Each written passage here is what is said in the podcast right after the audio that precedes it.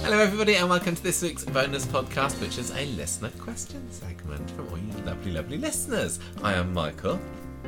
I am a rumour that Gemma is in the building. She is, she's right here, she's next to me, everybody, Yeah. it's true. Yeah, we're going to be talking, we've got two listener questions this week, as all, not this week, this month. Month. Now, This episode, which have been sent in by you.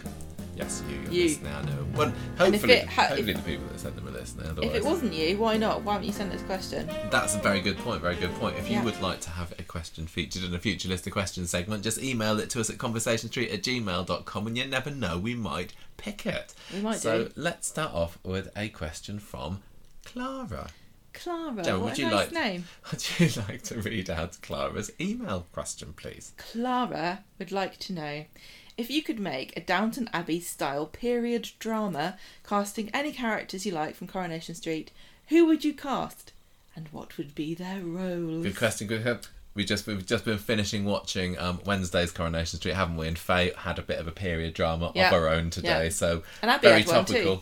She said Yeah. she has what's going on in Corrie with all the all the pregnancies and the not pregnancies and everything. Something in the water. This is also very topical because the new Downton Abbey film is coming out this month, isn't it? Oh, end of the what's month. we're gonna go see happen? Downton Two. Have yeah, you seen Downton much of a, 2. You seen Fast much of a, um, Have you seen pre- any previews or trailers? No, I don't wanna spoil I, it. I watched a trailer Um, the other day. and It's quite good. No, I don't want. What? I don't even know what. What could it possibly be about? What can top the King and Queen visiting Nothing. from the first There's film? nothing as good as that. Well, we'll just I think it- what could top it is Coronation Street characters or joining. No, I was gonna say, is it World War Two?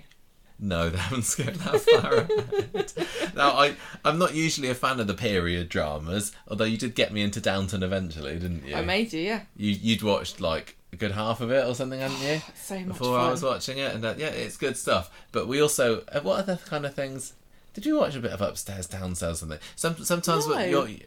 I remember watching something like that with your mum and dad once. Quite often we'd go around Gemma's parents' house, and they're in the middle of just binging yeah, some mega like Victorian like, farm. Or, and, and I mean like all day, Yeah. every day for a week or yeah. whatever. It's usually Doctor Who It is usually that's not so bad. or the Lord of the Rings trilogy. Mm. Uh, Do, do, do you like that sort of thing? Do you like your turn of the century, rich people, poor people kind Not of as show? much as people would imagine, I think. Oh, okay. Um, I just really love Downton Abbey because of all the drama. Yes, and and we've had some ex Corrie people actually. We've had some ex Corrie people Yeah. on, haven't we? We've Some got very big roles. Liam Connor, Zoe Yeah. Tattersall, Yeah, exactly. um, Doctor it. Gaddis. Yes, that's right. Doctor right. Gaddis has been on Downton. She was the hasn't mother of a waif or something. Something like that, yeah.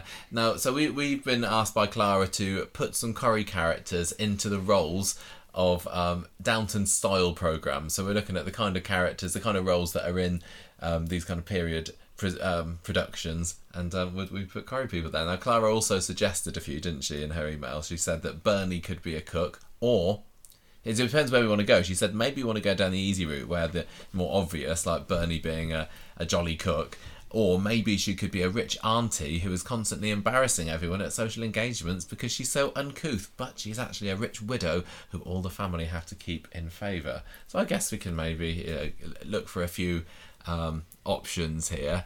So there's So what's the um?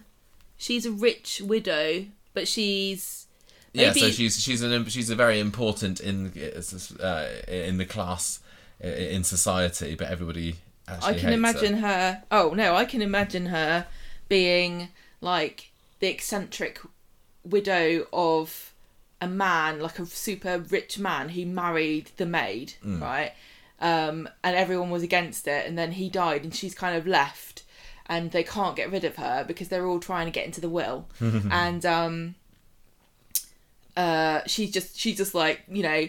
Have, have you have you heard the news from London? And they're like, what? And then she puts her arm under in her, her hand in her armpit and makes a fart noise, and everyone's like, "Oh, how funny!" I think Jane and they don't know. Hazlegrove would get that rolled down to a T. I think she'd be fabulous like that, don't you? Like, So we're, we're not casting Corrie actors, are we? We're literally transplanting the, char- The characters, the characters yeah. into the program. Because I would I would hope that the actors could play any role. I, I- oh, of course, Of course, of such range. course.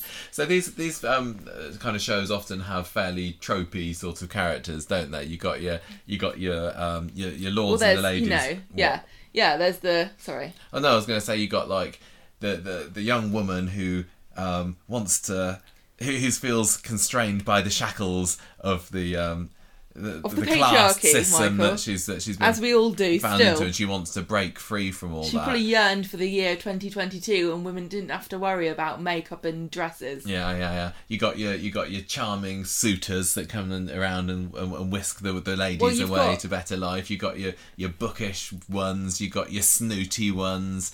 You got your you got your maids, your little your loyal innocent mousy maids. And you got your maybe got secrets. your, your fiery maids. Yeah, You got your you've got your um your dour but uh, sensitive underneath like mysterious kind of Mr. Darcy uh types. Yeah. You've got your your savvy you got your bolshy cooks. Oh yeah, yeah. You got your your um you, you like your what is it like how, who who hou- housekeeper who's very like by the rules. No nonsense. Yeah. But secretly likes a giggle every now and then. Yeah, yeah, yeah. Run Yeah. a tight ship here.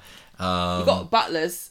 oh yes, definitely. We Yeah. need to give butlers. They're either they're either like I've, I'm I'm bl- gonna bluster through, but you know I actually am good underneath it all. I just Hmm. have to follow the rules yeah. like a slave. Or you've got the absolute asshole snooty snoot snoots who you have to hide from Hmm. and uh, not let them find out all the shenanigans that are going on downstairs.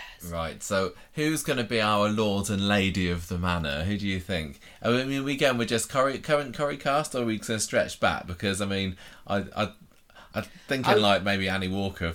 She she saw Ooh. herself as being the lady of the manor, didn't she? Um, also, are we going to do like a Bridgerton style? Not that I have seen enough of it to know how they treat this, but you know, it doesn't matter um, what race you are. We're not going to constrain everything Oh, yeah, just no. to white people. It can be whoever. exactly. All are welcome. All are welcome in our in our manor roof. in our wonderful Corrie. What, what should we call it? Coronation Abbey. yeah.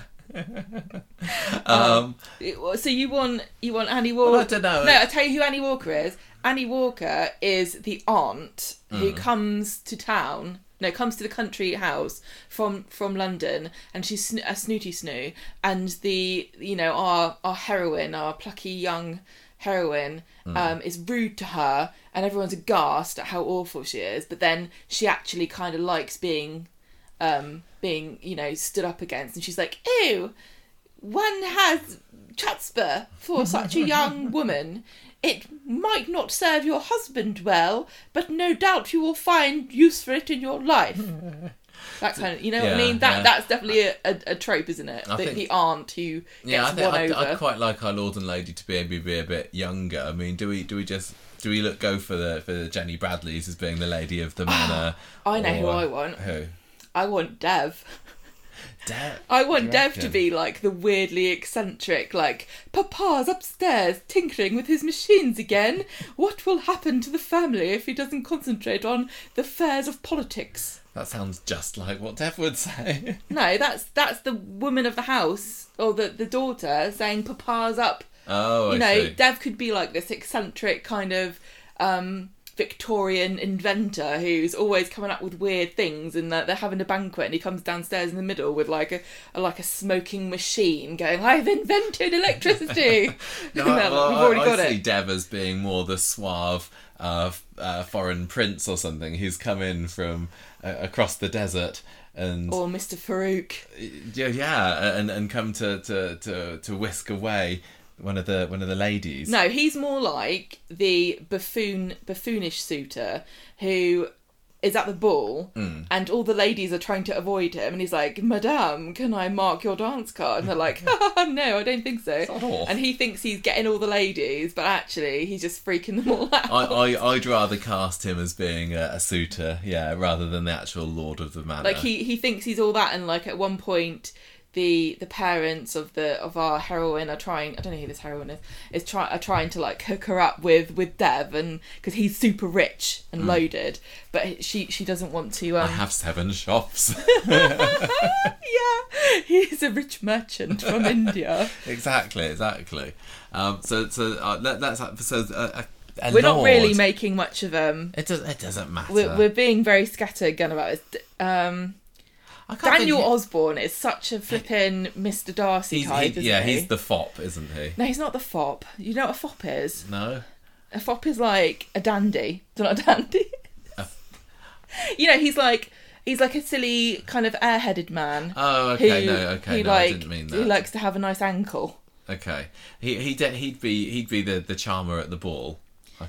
He'd be the one He'd who the quietly okay, no, no, no. He'd be the one who quietly stands against the wall and refuses to dance, and everyone's like, "What? What is wrong with young Mister Osbourne? His wife died young and left him with a child to care for. But how does he make his own dinner? I do not know. But he is an eligible young bachelor of the Barlow family." Yes, perfect. I think that that definitely. And all the women are trying to get him, but he, they don't understand because they don't like poetry. and he reads you poetry, Reading and that's his like. Or Keats or And he walks around the, the lawn with a book in his hand, going, "Oh, if the prose is no good, since my dear Sinead parted from this world." Can we can we have Sally as the lady of the manor? Do you think she would fit as Sally that? Webster. Yeah. No, Or I think she'd be. I think she'd be a, Oh, a I think- housekeeper who thinks she has got ideas above her station. Who thinks that she's posh because she works in a posh house, and she looks down on all the other servants because Mm. they're not as good as she is, and she likes to shine silver and pretend it's hers, but it's not. I would think that she's more in the role of somebody, uh, of the the mother of um, a, lady who's just been introduced to society or something, and she's trying to to push her onto one of the young uh, Like, uh, young suitors. who, Mrs. Bennet from Pride and Prejudice. Yes, I, I, I would Yeah. I would think and and Tim's. Tim's you know like doesn't matter who they marry as long as we get them out of the house. yeah, yeah, exactly. I'd rather it was that. I don't know what the plot of this um, Coronation Abbey is, but it, It seems quite matter. It's just every, all over the place. Coronation Street, but in the past. It's Coronation Street meets Downton Abbey meets um, Pride and Prejudice Yeah. in back in time. Okay. Um, Now, obviously, um, Evelyn is she, is she going to be the, the Aunt Violet kind of yeah, character? she's she's the um, What's her- dowager, Dowager Countess. yeah, who just has wry observations and drinks sherry. Yes, I think that if, we, if we're going with current characters, but if not, Blanche could probably fit that role quite well as well. Oh. I, I, I think Blanche is too. It's too common. I think all the all the common people that age, you know, were dead. yeah. I don't think they even made it past sixty-five back in those I days. I don't know whether there's anybody at the moment that really fits the Lord of the Manor role. I can imagine Jenny Connor as um the another hou- you know like a housekeeper or cook or something. Like she's in, totally in charge of the downstairs. She she takes no prisoners but she can have a giggle with the maids. Well, can we incorporate the story that that got her together with Johnny and say that she started off as one of the downstairs people and Johnny is the Lord of the Manor? Because I can certainly see him there in his in his nice um, what do, what do Lords of the Manors wear? cravats. Yeah, uh, and then he and there's a secret storyline where he's having it off with the with the housemaid. well can't how can you not see Ken as the Lord of the Manor he's the OG mm, Yeah, I guess so. I don't know the thing is there's nobody Lord really and Lady Barlow. there's nobody stately enough is there No, there really isn't. everybody just has that sheen of the common man Yeah. because like if you're talking if you're talking downton abbey you've definitely got very aristocratic very uh, noble and um, grandiose lord and lady whatever their name is Mm. what's their name Who? in downton abbey Crawley. crawley that's right um, but then you know when you when you think of like pride and prejudice you got the bennets who like flippity floppity kind of like upper middle class people who are trying to make you know their lives better but they're kind of the impoverished aristocrats you know what i mean Yeah. Yeah. but there's nobody really like that Unless you, uh, Henry Newton obviously needs to be in here somewhere. Oh yeah, we've got to bring back Henry. Well, we've got you got Henry and, and Imran and and Daniel. They're all of the uh, They're all at the ball and they're all quite the eligible young gentlemen. yes. Okay. Well, are we going to go with Ken as our lord of the manor, or, or do we have somebody like Brian and have him being a bit of a um A, a b- buffoon. A bit of a nincompoopy buffoon sort of character? Yeah, I'll tell you who would make a brilliant lady. who? Dr. Gaddis. yeah. She is she she's elegant, isn't she? She's intelligent, Totally. quiet, refined, dignified.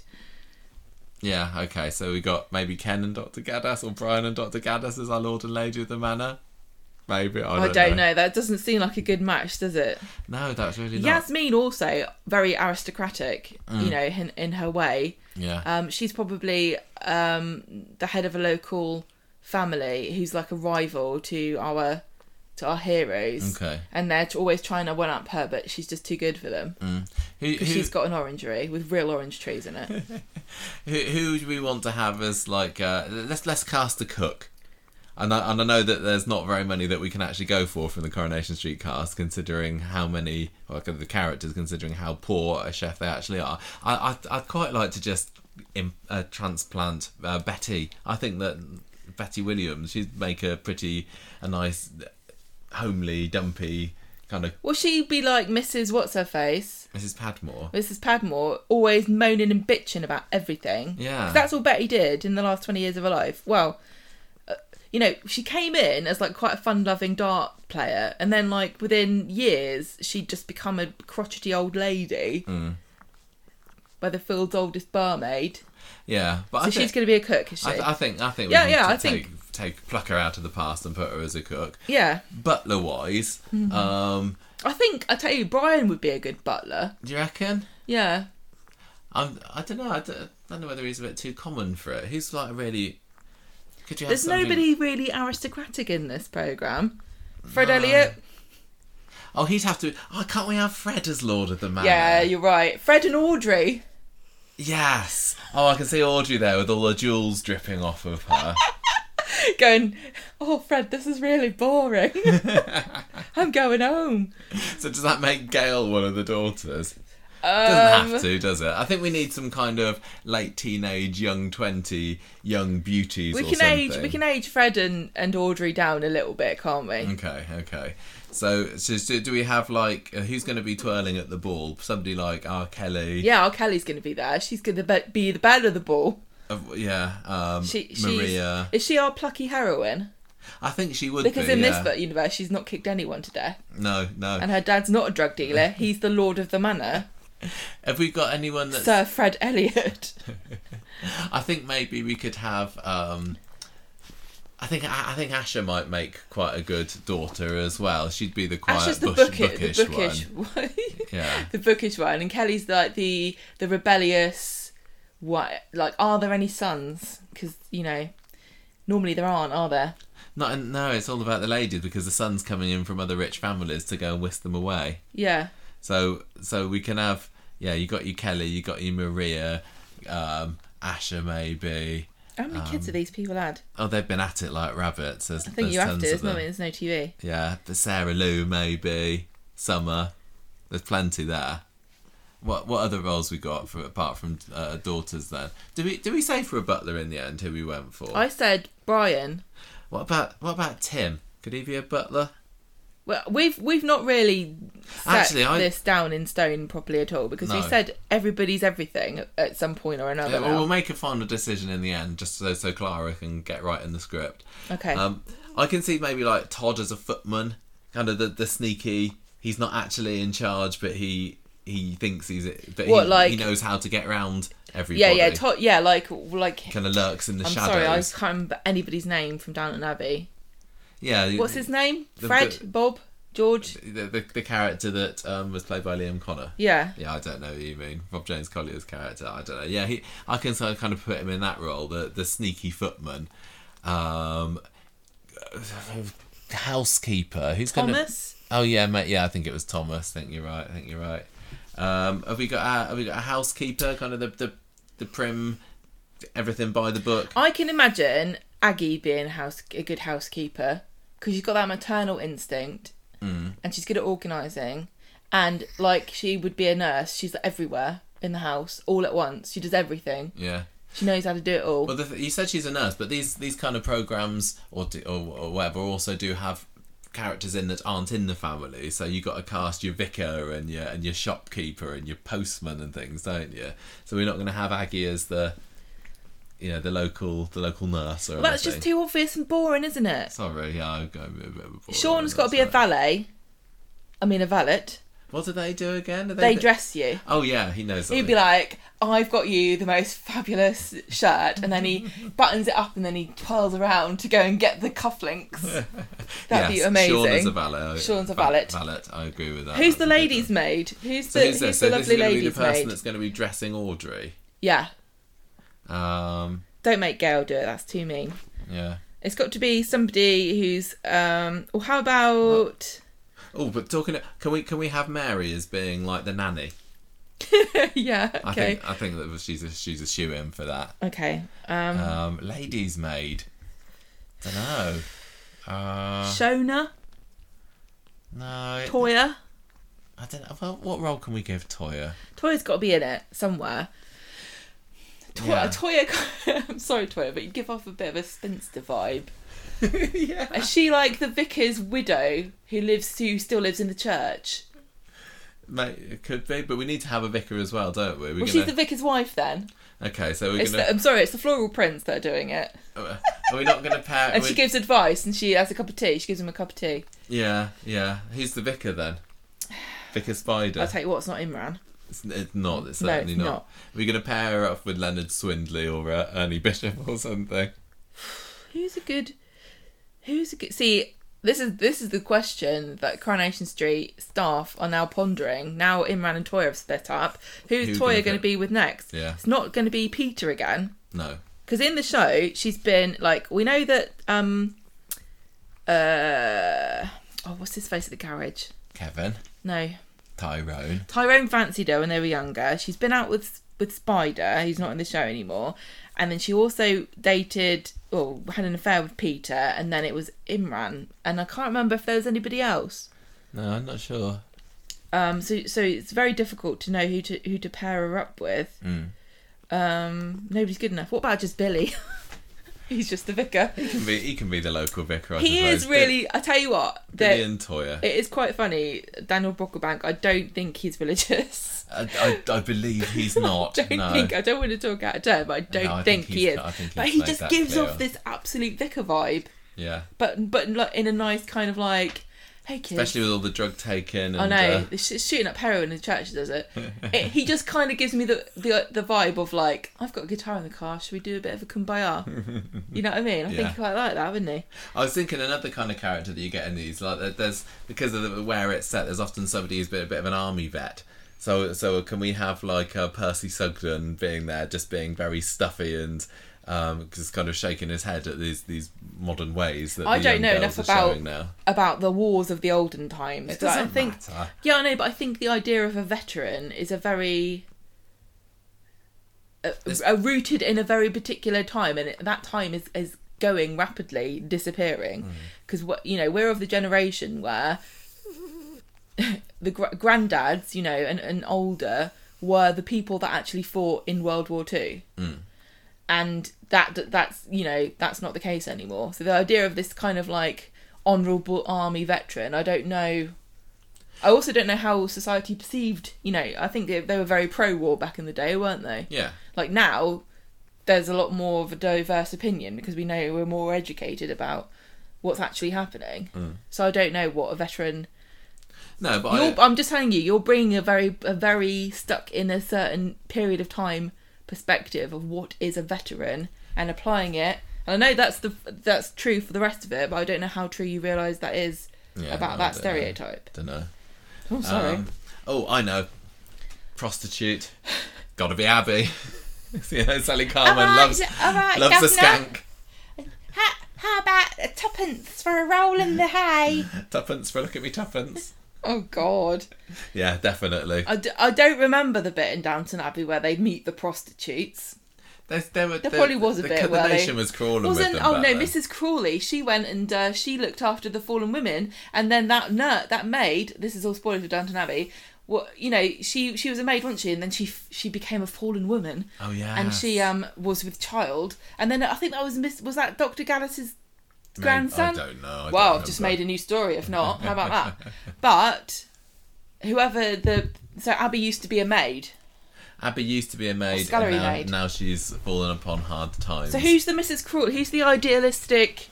I think that'd have to be Yasmin, wouldn't it? The idealistic lefty antagonist of the family who um, is is totally uh, at odds with all of the finery, but still somehow turns up dripping with jewels Yeah. to every banquet she's invited to. the hypocrite. Oh, oh, can we can we, uh, can we put Daisy in there somewhere? As this is a modern Corrie, can we? Daisy's definitely a maid with ideas above her station. You reckon? Yeah, Well, she, she could- could who was also that- end up being down the prosy alley. Who who was that sneaky one in series in the early series? You're thinking you- of the one that wanted to be a typist. No, no, no. I'm thinking of the character that paired up with Rob James Collier's character, who was Oh, who was a bit the naughty. she was the late she was the lady's maid. So there were two ladies' maids. Yeah, There was Mrs. Mrs. Bitchhead and Mrs. Um, Blondie Blue. yeah. So Daisy's definitely the Mrs. Bitchhead of them. I guess you could, if you want her to be the evil Audrey's lady's maid, then she is. She's the senior. Yeah, One. I think it should be good. I think it should be it should be sneaking about in the shadows, trying to you know, get her own way. Conniving, manipulative, Machiavellian. Yeah, definitely, definitely. I'm just trying to. We got we can have Adam Barlow as another suitor, can't we? Who else we got? I'm kind of running out of ideas. Anything else? I don't think we've come up with anything good. I don't know whether we have either. I feel a bit disappointed in our answers with us. I think Clara is going to be very upset that we haven't come up with anything particularly I feel creative. like I had loads of ideas because this we got asked this ages ago, yes. and I was talking to you about it in the car, and you kept saying we're not allowed to do it yet. We're not allowed to do it yet. And now you've made us wait this long, and, and suddenly oh, I don't know what the hell I'm talking about. Right. Okay. Um, any any other last ones? Are we gonna? Who, Peter Barlow's definitely a chauffeur. Do you reckon? Yeah, he get you get in the back of the car, and he's like, He has right. been a taxi driver in the yeah, past, hasn't and he? So he'll that- be like, oh, fits. let me just give you all my wisdom, and you can't get out of the car because it's locked. You have to listen to him tell you about the meaning of life. Okay, fine. Um, Kirk's Kirk's the village idiot. yeah, let's put him in stocks and throw tomatoes at him. Yeah. Um, have we said we said have we said any of our all of our favourites? I think we talked about most Gemma Winter's them. obviously a scullery maid, isn't she? Yeah. Yeah. Yeah. We haven't really broken any um, barriers here, have we? Not particularly. That's all right. When you said army veteran, I thought you were going to say Gary. No, no, I'm just no, I'm thinking of the um the the, the blustering kind of old Oh. doddery um I don't know, what's an old war? Crimean War? I don't know. I don't know. I would not dare to even pretend to know. What about this can be a nice um Cause she is she gonna be working downstairs as well? Is she gonna be a We're just going right. All the women are maids. All the men are, are That's how it eligible was back in those bachelors. days, wasn't it? Yeah. um, I think and Ed- Emma, she could be a she could be a plucky young maid, couldn't she? I think Ed would be quite fun as a local kind of, um, like middle class man. That everyone's like, oh, he he works for a living. Can Mm. you believe it? Yeah. We don't have a cousin Matthew yet, do we? Who's who was that? What did he do? He came in and was like, I'm the new heir to the fortune, and I don't agree with everything, and I know what the weekend means. Uh, Do you remember? And then Lady Mary was like, Oh, I hate you, beast, but I love you as well. Let's have a baby together.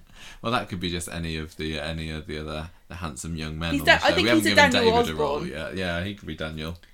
Daniel, Daniel's like very, he rebels against his dad, Ken, Mm. but you can tell he's completely destined to become him Yeah. no matter what he does. So, in that way, it's very much like Matthew who came in being like, I don't understand all of this. And he's like, oh, you must protect the ways of Downton Abbey.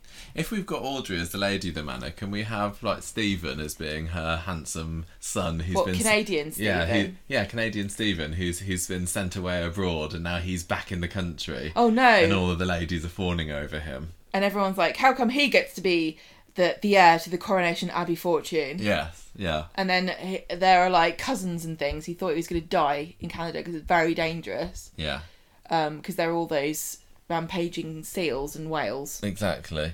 and stuff. What else do they have? Moose. Yeah. Um, You get definitely get killed by a moose. I can't. I, um, Carla Carla Connor. What was she? She would. She'd be another rival. Family. She'd be like, ooh la la da da la. Yeah, I think I think that's about it. I don't think we gave that great an answer for that. We, we there's a there's a few good ones in there, but it's not it's, it's not so easy, is it? It's not as easy as you think it is. And if you think it's easy, why don't you do it? Maybe what about somebody like Tyrone? I could see him being, um, you know, somebody from a working class lad that maybe one of the rich girls falls in love with. Oh, like a yeah, like forbidden fruit. Yeah, and, it, and Although I don't have to tell you, there's nothing quite good in a particularly fight, maybe. alluring about about Tyrone. No, but you know, No just a, just a, a- yeah. a- Adam a- Barlow's more that kind of like bit of bit. He's a bit of rough. he's I can too, imagine he's him- too handsome for that role. No, he is. No, he he'd be in. He'd be like in his in his breeches, rubbing down a horse in the stables. Oh yeah, he'd be well, Right. he'd be the handsome stable like, boy. Who's that? And they'd be like, and he'd go, I'm Lord Fumblebum or whatever. and then it turned out he was actually just a stable boy, and he tricked her into giving him a good old shag around the back of the stables, and then there's just a big scandal. Yeah. Okay. Okay. I th- I think uh, is that us done then? Have we have we answered that question well enough? Well, what we'd need to do really is to create like a an entire plot and a reason for all these people to exist and what it is that they're doing, but we we haven't done any of that. No, We've just we're just kind kind, of, of being a bit off the cuff if you can't tell. Been this, um, very very ignorant about what anybody in Downton think, Abbey is I think called. this. Yeah, I think this and is what the plot I don't know enough Pride about. and Prejudice actually is because I've forgotten.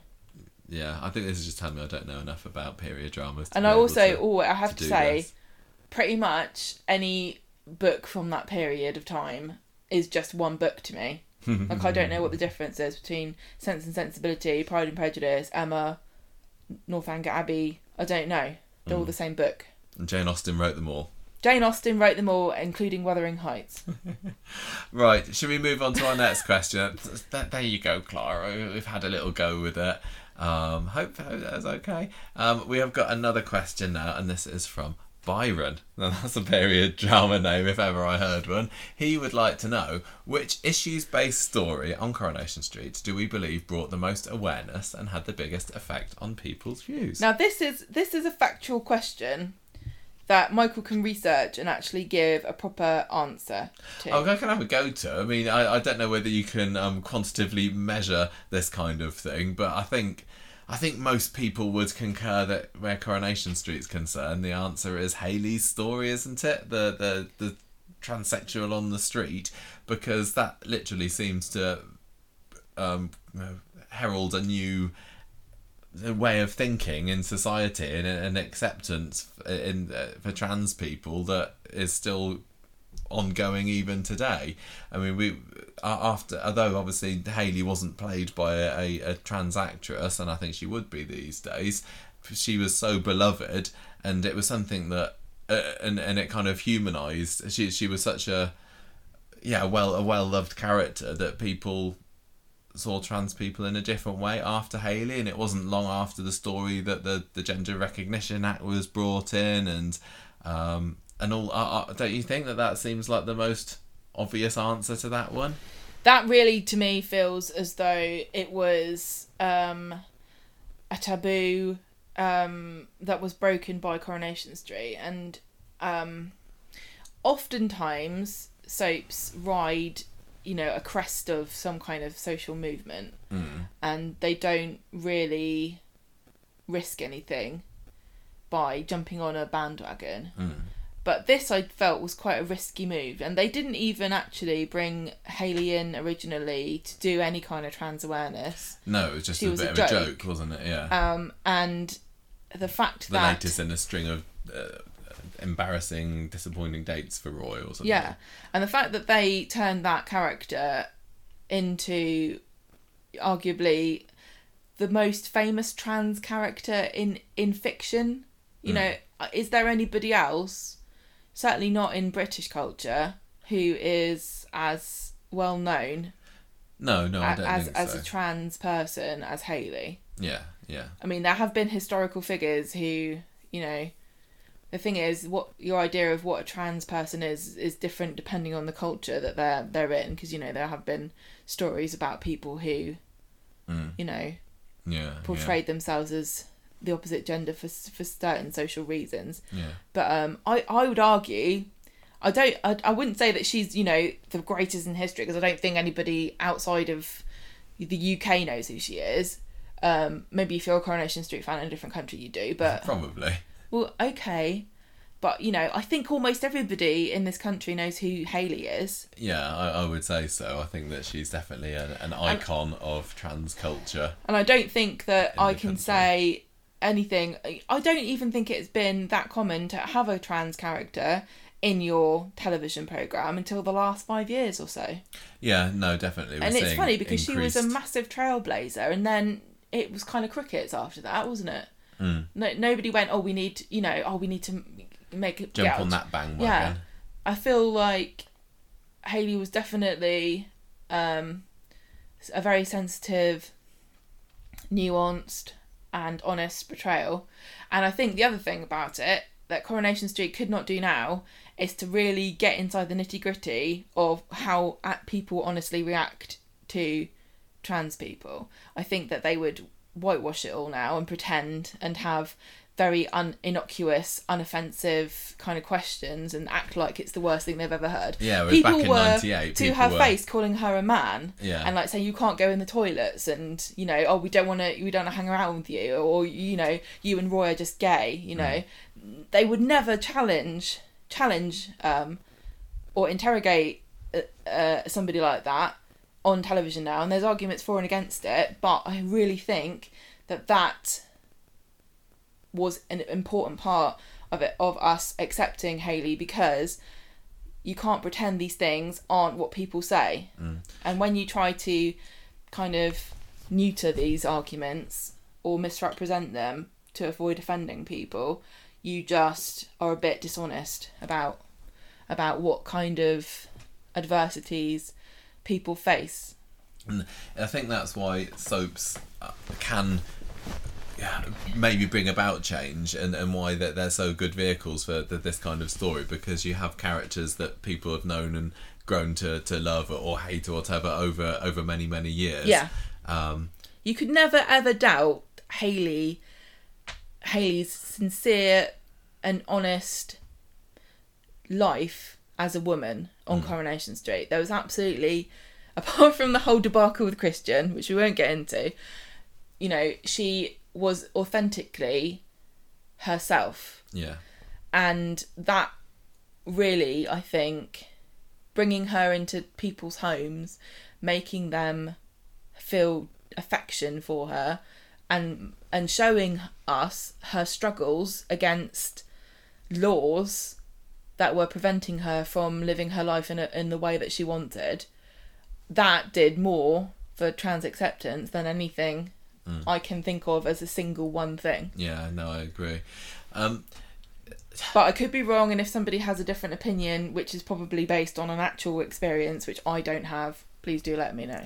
Do you think that soaps, when they have these issues story, do you think the idea is to bring about a long term change? Because it I think they seems bloody like love it if that happened. I think they would, but it seems too often that it's just a quick. It, people may be talking a bit about it while the story's on, but then once they've reached the climax and they move on to the next thing, it gets forgotten about, doesn't it? Like Coronation Street's had many, many uh, issues-based stories over the year. Of course, you know we've had Sinead's cancer, and when that happened, there was an uptake in smear tests. We had Aidan's suicide. When that happened, it sparked the busiest day on the Papyrus, helpline.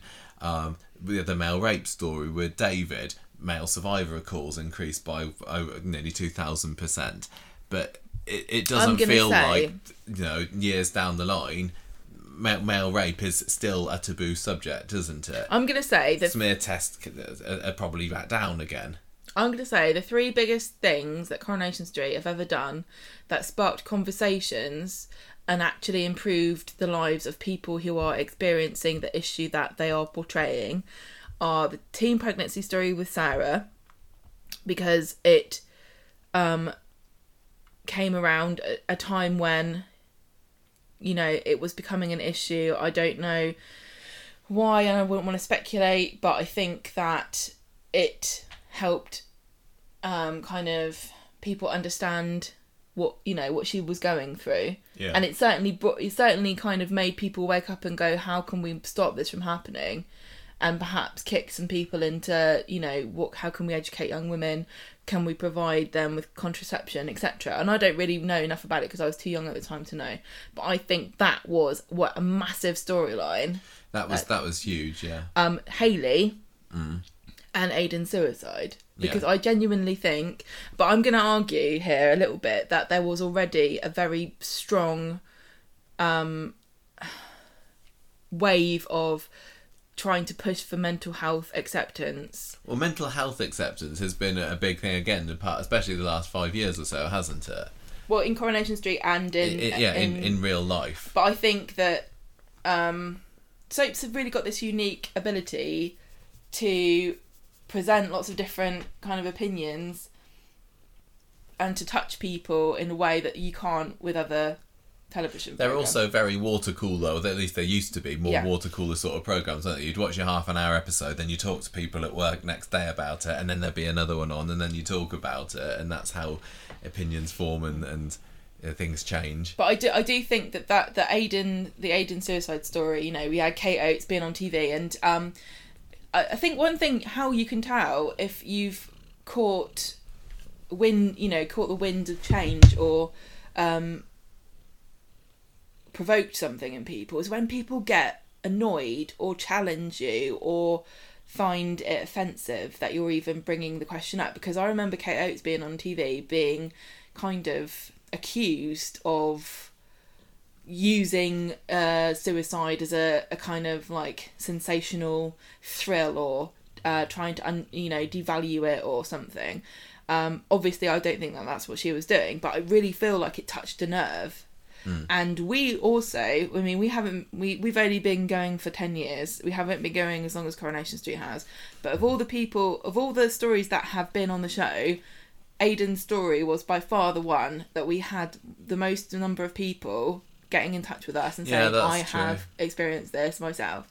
And i would love to think that um, it had a, an impact a real significant measurable impact on people's lives Yeah, yeah. um, and it was it was shocking and it was um, a bit of a taboo because I don't think that male suicide was is really was really taken that seriously No, I'd, I'd or even really. suicide in general honestly it was always a kind of dramatic kind of um, percussion you know a, a, a punctuation mark on the end of you know an exclamation mark at the end of a sentence or the end of a chapter of something you know Mm. I'd be very interested to see, like, you know, they always like to bring out the statistics when they when the storyline's been on that it calls to whatever increased by this number of percent. But then we never get to hear, you know, five years later, yeah what's what, what the are the stats now? I was actually looking at the male suicide stats when I was um, having to think about this over the weekend, and uh, annoyingly, the last official, officially updated statistic for that was in 2018, which or, or something. It was the it was the year that the the storyline aired. Right. And, and it hasn't been reported Yeah. since then. But I, I, I just I wouldn't get the feeling that uh, it has had a huge difference, unfortunately. But I don't know whether that matters because it's Well, like as long as think- i- i- if any of these stories have stopped one person from taking their own life, or you know, if it helps one person to to get over any situation they're in, then then they've, they've done a good job. Well, you know, as far as impact goes, when it comes to um, how many people this affects, I would say that the the male suicide and mental health affects more people than any any other Yeah, storyline. You know, fifty percent, you know, forty nine percent the people in the world are men. Many of those people will have experienced some kind of mental health issue or depression. Um, I don't know how many of those people contemplate hurting themselves. Mm. Um, but I, I want to say for myself personally, it really has changed the way I think about mental health and um, how Yeah, I important think it that that one has made had an effect on me as well. I do actually, think made me that think about things in different it's way. kind of reset your brain. Yeah, And I think the same thing for Hayley. I think that trans people were always a stupid joke, and Coronation Street was still guilty of, of using trans people as a punk, as a as a, a punchline. Well, we, we Um, when Steve and Eileen went off to wherever they were, Malta was it, and Yeah. Steve ended up snogging um, a, a trans person, and then that was a massive joke for a while. Yeah. That was, and this Yeah. was this is long after uh, Hayley story had come on. Yeah, exactly. It- it- tr- But- um, I think it. I think you're right. I think it may be a lot of these stories do change brains. people's mindset, even if it doesn't. yeah, because like I said, Because these big societal changes don't happen overnight. no. But trans people were a joke, used as a joke. Trans men, like they didn't exist, and Hmm. trans women were like, "Ha ha, you kissed a bloke in a dress." You know Hmm. that that was always the joke, the stupid joke, and um, I think that it really made people stop and think: What are the struggles? What do you have to go through? How do people treat you? And is it right or fair? And um, I I do think that it reset people's brains. Yeah. Well, I even think of things like you know the the the Nina story last year. I think that maybe would have made people think a little differently from about about people from from goth subculture. I think that. The um, definitely the Yasmin and Geoff storyline. That's another really brought the one. idea of coercive control into the to the fore, which I don't think people had really heard about or talked about or or had the language to discuss that. That's very true. That's a very good point. Yeah, having the language to talk about what's actually happening to you. yeah if you don't know the words then what what can you do about it? So maybe it just kind of puts the idea in people's heads. I mean i suppose the problem if you're thinking about long term real tangible changes you need to have an awful lot of people watching the show. And, and back in the in the days when you know over 50% of the country watched coronation street maybe you had more of a shot of the story making a big impact um, and, and making obvious change. And nowadays you got you know less than 10% of people watching it.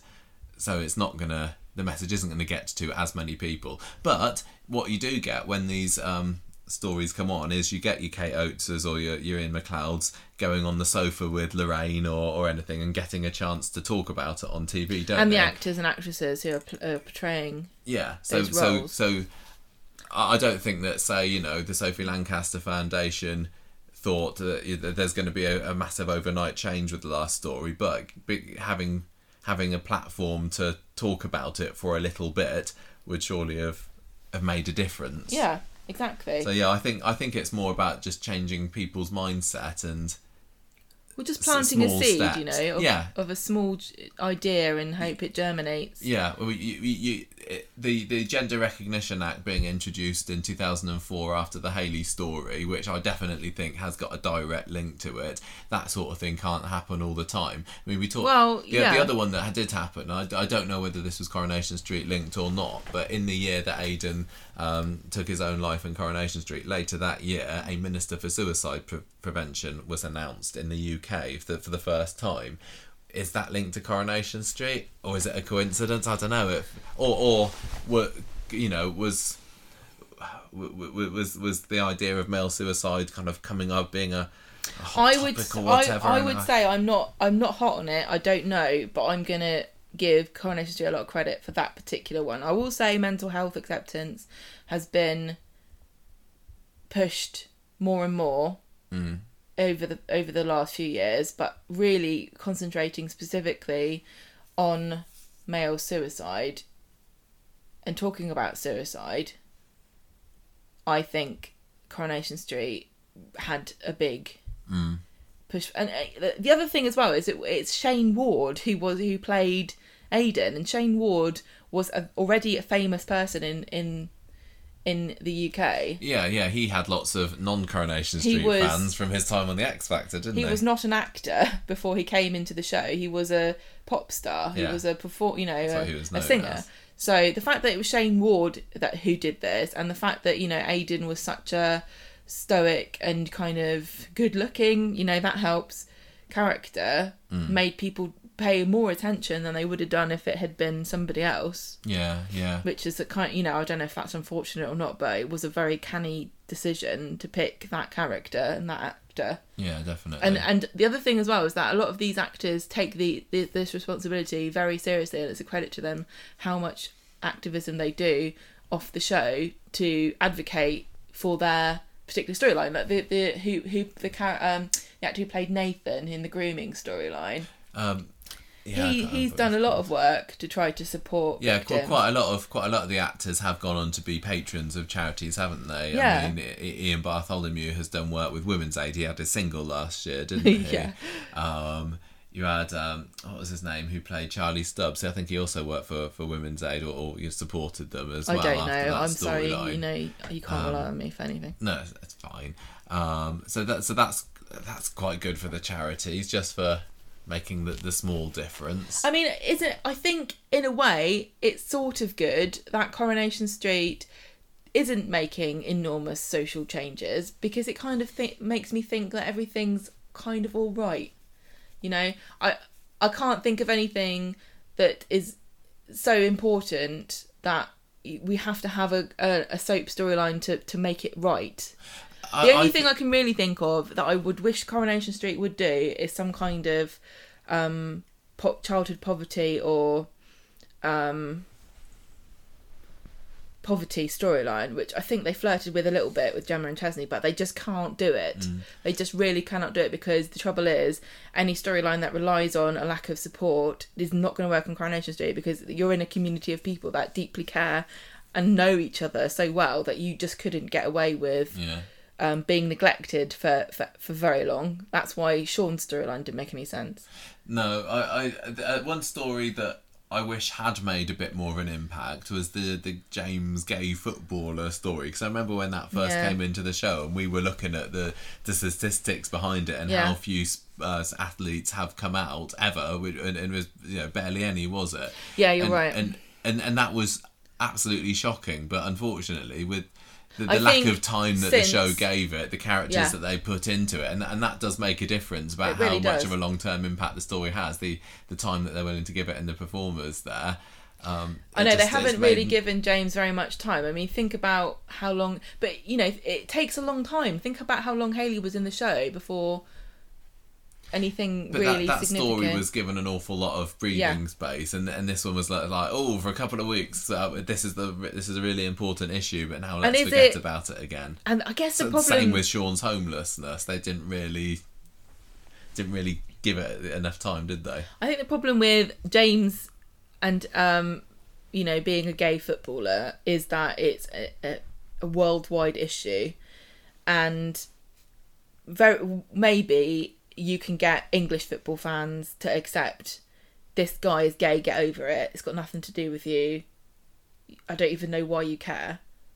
But, But if great? they play in, you know, another country, and I won't say because I don't want to accuse anybody of being homophobic, they're not going to get that response, are they? Any kind of international football star is going to be lamba- lambasted for coming out Hmm. if they play in a different country or they, you know, it's a global issue, and you Wouldn't- you cannot solve that kind of problem with You with can't, a but wouldn't coronation it be great if, if the UK could be a trailblazer in um, acceptance of homosexuality in sport because of the Coronation Street story? It's If not they- all sport though, darling. It's, in, it's in- in football. football, if this story had really had a big, long, Yeah, it would have been fabulous, but it's impo- I'm gonna and say then it's more people sort of came out uh, in the Premiership or whatever, and then it just over the years became normalised in the same way that the the, the trans issues that Corrie raised did, and then yeah, the, the Can UK could have been say leading the way. There. that's all very well and nice, and wouldn't it be wonderful? But you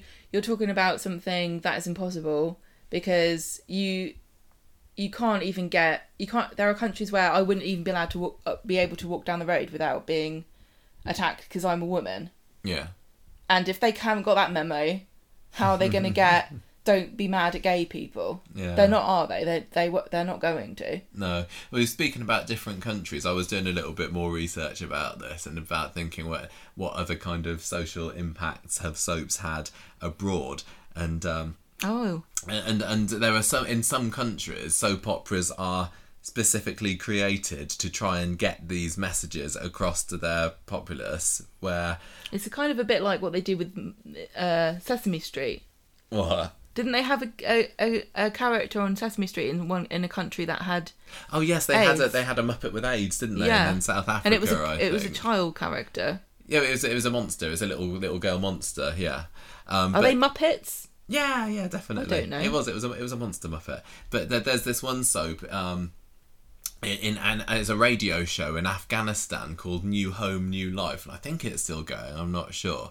Um, I was reading about this in a 2009 uh, government document called Profiling and Influence Analysis: How Soap Operas Bring About Change, and it's been this radio soap opera since 1994 that was written to try and get people living in Afghanistan to um, and it's, it's, it was just social education really. It was the story was basically started off with these refugee families um, returning to these fictional villages in Afghanistan and it delivered very impartial social development messages on things like um, landmine awareness. Because they don't have um, formal state education, kind of necessarily. not not not in quite the same way that uh, other more developed countries may do. No, but yeah, there were stories about watch out for the landmines, managing livestock, child development, Taliban's restrictions on women. Nutrition. Yeah, yeah, exactly. That's So- really interesting.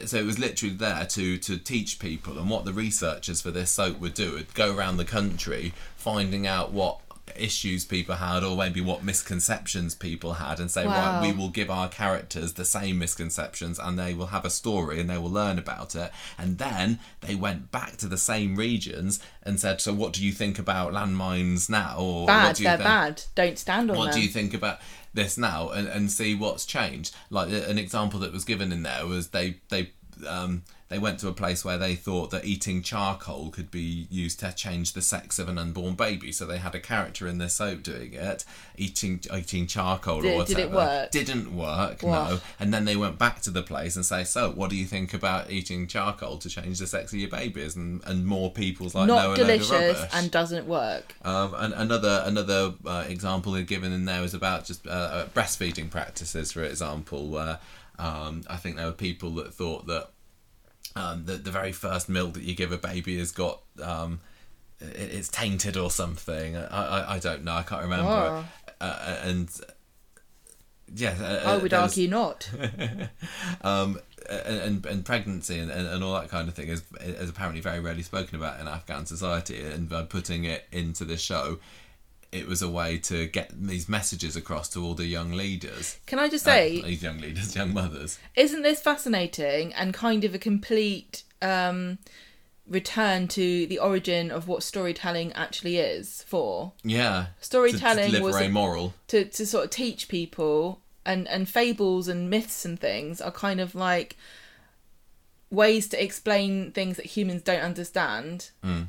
Or, to warn and give caution and um, advice to people. Yeah, you know like the, the moral of the tale you know like the fox and the i mean the, the hare and the tortoise and the what was it the fox eating the grapes and falling in the river or something. I, you know what i mean? I love that story. But that's what that's like that Fox and the Crow. it really is such an ancient tradition almost you know as long as humans have been able to communicate with each other we've told each other stories and those stories have had a message yeah, in them and, soap is just soaps- the modern yeah iteration of that. There was another one uh, uh, called Soul City, which is a South African soap, and this is a UK supported, I think, like BBC funded or something like that. Um, and it, this was run by public health activists, and that had also like HIV, rape, because of those being particularly hot topics uh, in South uh, um, Africa. And this was watched by over seventy percent of the population. One survey found that among viewers who watched it, um, condom use was um, like 70% after the program had been on versus 19% of people who didn't watch it. So it made a massive, massive difference having these characters. Yeah. Uh, And, and and Coronation Street wasn't necessarily well, it wasn't specifically put together to tell issues, but it just goes to show the power that It's, soap um, can have to we- change people's thinking. we can't help ourselves humans can't help ourselves we we want to we want to share our thoughts and opinions Mm. with each other, and you know that can be very benign and beneficial. Yeah. Um, no, nothing you've said here is a sin- is sinister, but you know that there are things that you might call a soap in some countries that are used to drive um, propaganda and division amongst people to tell people these are your enemies, these people are horrible. You know, it's you Yeah. know, I'm not going to say too much more about that, but there are there's massive potential Mm. Mm. for and that's why I think sometimes soaps have um oh, can be a bit you know wary or cautious. Like for example with the story um with Samir and his um organ donation Mm. where they wanted to have him die Yeah, yeah. um and and the- they on the basically got told don't do that. And that that would be an example of how Coronation Street could have a negative impact Mm. for an issues based storyline inadvertently yeah. without even realizing. So, this great responsibility that they have, sometimes it will affect a story, and and uh, the direction the story can take might be influenced by is this in the interest of the public good, and how much does Coronation Street actually really need to concern itself with that? You know, arguably not at all, but actually, in reality, yes, quite a great deal. They are responsible for what they put out into the world. yeah. And that's why people can rightfully get annoyed when they get things wrong sometimes. Yeah, yeah. So something else I was just thinking when I was talking about that South African one about HIV being um, an issue. That's some, that's another one that I guess is Coronation Street has touched on ever so slightly with Seb being HIV positive, and I think from the people that watched Corrie in recent years, I think Seb's diagnosis uh, of of being HIV positive did make people realise it's a very different condition to how it was back in the 80s and i think i think Yeah. i think it's eastenders was maybe quite good at that at that there was a character um, who had hiv back then to try and show people no it's Well, I mean, as a child of the 80s, um, HIV and AIDS are, you know, the most horrific, scary, yeah you know, uh, fatal diseases you can possibly imagine. Mm. But, um, you know, when you watch Seb's storyline, you realise actually yeah you can live with this and yeah it's not curable, but it's manageable, Mm. and it's um, very important message to because people can be ignorant, can't they, Mm. and, and scared of things that they that that um and and lash out against things that they that worry them. Yeah, yeah. So back speaking of EastEnders as well, I think that because Coronation Street hasn't really done that great a job with other LGBT stories aside from Hayley. What? th- There's never been th- that many gay characters or, or time being Well, given to them or, there are lots get of much gay men at the moment. Yeah, but. The, but but Coronation Street was very late in the game to that, whereas EastEnders, on the other hand, they had was it EastEnders or was it Brookside? I Don't can't remember that had the first gay kiss back in the eighties. Um, and They still haven't that- had a gay wedding in Coronation know. Street. and- If and- I was the producer, that would be my first thing. yeah, I'd go, who who can we marry off? but I think in EastEnders there was like people in the eighties writing to the to the papers and everything saying this is shocking. We've, Yeah. There's been a gay kiss on EastEnders, and then but there's like Degenerates. Well, we're going to do it again, and like by the time they kiss for the third time, people were like kind of used to it. So And that's when it all went wrong. Yeah, no. So But it's um, true though, isn't think it? yeah. Honestly, it's true. This is what I'm saying. People who get shocked about homophobia who aren't gay, you know, think it's a paradise and a, a wonderful world of acceptance. It's not been that long since just shouting gay at something Mm. was a joke on television that everybody laughed at. Or, you know, a gay character being a punchline. Yeah, yeah. So it's not just soaps that have helped with that, but certainly seeing I think- something I and knowing they've- you don't have to be scared of it and it's not going to kill you to watch two people Yeah. at all of any gender kissing because I don't agree with it myself. but it's and you know people like I was saying about propaganda, I'm sure there are people who have very fundamentalist opinions about that would say this is actually propaganda and it is poisoning children's minds because it can be very convincing. It it really does persuade you that it's fine because it is fine. But you see what I'm saying? Like the, depending on what um, perspective you come to Yeah. it from. Yeah, but it, it, it depends on the, the quality of the acting and the performances and the writing and everything about how good a job it's going to do. So I, I think kind of cycling back to Byron's original question, which had the most which brought back the most awareness and had biggest effect on people's views. I still would say that for Coronation Street, Hayley's story is by far the number one. And also, interestingly, Hayley's final story about when she took her own life, that was quite big. I think that was, I, Yeah. I remember that being on the front page of the papers. Yeah. And, and that seems, you know, only six, seven, eight years down the line, almost inconceivable for a, a story issue from Coronation Street to make the front pages like that. It's all just about what the celebs are up to now rather than the actual stories. But um, e- even if certain stories don't make these obvious rapid changes to societal beliefs like Hayley's one did, I think there is yeah the, the underlying drip feed of uh, of people's ideas changing, which helps acceptance and understanding of these things. I one thing I want to say um, that I think that is kind of invisible in Coronation Street, and it's not really necessarily an issue-based storyline. And I don't think that Coronation Street has ever consciously done this on purpose, but the focus on women throughout its history from the very beginning Yeah, of the show is actually a fairly revolutionary concept in a world where, you know, the Bechdel test, where you have does this story have two women who have a conversation who are named characters at any point during this movie or program that isn't about a man and how many things how many pieces of fiction or art have failed that test throughout the years coronation street you know from the very beginning that's right. It's it's helped give women a voice, hasn't it's it? It's given people it's given women a voice and it's represented women in all different types um from from the start in a world when re- you know really we were a lot oftentimes the token character or a side character or the wife or the girlfriend or the mother. Um i'm not going to say it's been perfect but i really do wonder how much longer it would have taken us to really get stories for ourselves as women told by women. Had it not been for had it not been for things like Coronation Street that showed strong female characters who were free to make mistakes and do things scandalous and and be prim and proper as well. You know there are so many different types of women on that show. Mm. It's I, I really would love to know if anybody has done any kind of like study or dissertation or writing about the representation of women in Coronation Street because I think that it's significant, mm. yeah. a But if- significant contribution to portraying women, real women's real lives. yeah, yeah.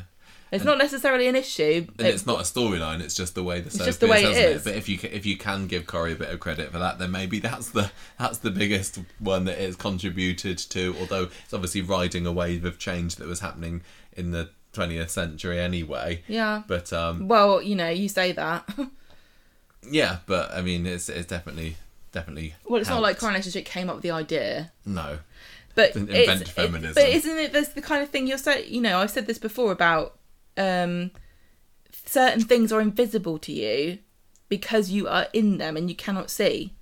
So that's why I find it really fascinating when like foreign viewers or listeners of the podcast write in and tell us or ask us a question that I never would have predicted that they would not have known or have had a question about because I'm just so immersed in British culture that I cannot see how it is different from anywhere else. Hmm. And sometimes somebody from the outside has to come in and say this is actually what's going on or sees sees it from a different perspective. yeah, yeah.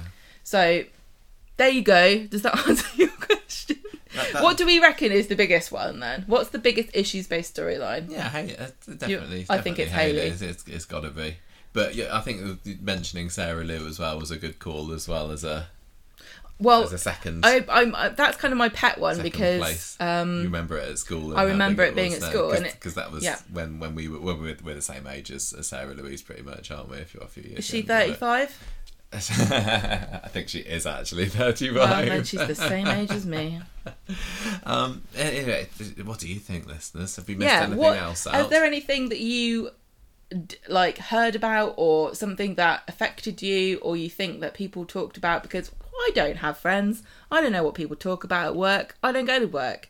Tell me what people were talking about And if you think that anything has actually had a real measurable impact on society as a whole, And should soaps be doing that anyway, or should they just be about fun and murders you can't and- not do it. I honestly don't think it's possible unless you're doing, you know, an American style soap. Sorry to sorry to Yeah, disparage them, but I don't They're a different remember. kettle of fish, aren't I don't they? remember um, ever anybody saying what we need really in this country is somebody to address the issue of demonic possession in hospitals because it's getting out of control. I think with that, we'll call it a day. I really enjoyed that. That I, I- think I we did. I think we and I think- rallied in the second half. I think we did, so apologies to Clara for not giving the best answers. Thought that you. we were going to smash that one, and we just I know we had. I thought that was a great question as well. We just didn't have much inspiration there. Um, Well, I- maybe if we watch the movie, we can uh, do a redux. yeah, we. If you want to witter on for a little bit, we might have a few comments from our patrons because we did ask about this on our Patreon website. Um, or Je- oh, here we go. We've got um, Rebecca suggested Jenny being Lady of the Manor, and either her, well, either her or Annie. And uh, yeah, Nancy agreed as well. But the Earl, Nancy says, should be Adam or Steve. The you Adam or Steve? I don't know whether I like the idea of Steve. Adam Adam is very much a kind of um, Wuthering Heights kind of tortured hero who's gonna be problems. You know, he he knocks up the chambermaid, doesn't he? He's the one.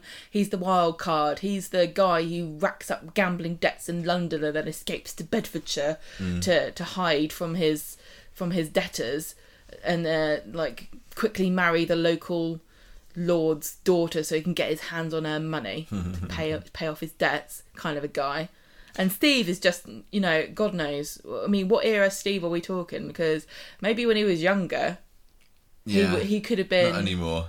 he definitely would be the sort of person who'd go for go playing poker in a debauched um uh, rum soaked evening out on the town and then wake up with no trousers on and then have to hide the scandal from lady bonbon Uh, mate, uh, what I want them to do one year is to have because they like either for comic relief or you know when they used to do Text Santa or something. Yeah. Just little skits. So um, Yeah, yeah, may- yeah. maybe one day we will get to see this, the Coronation Street cast transplanted into the world of Downton Abbey. But for now, But they we'll already kind of did get a little bit transplanted, didn't they? Because we got Liam Liam We got Connor. Liam, we got Zoe, Yeah, we got Dr. Gaddis, yeah. we got um wasn't um wasn't Connie in it as well? Jack's Jack's women I don't know. There were quite a lot of people that There were a few, actually ended there? up in in Downton Abbey from Coronation Street, but it's the same as saying, look at all these people that were in the with bill. yeah.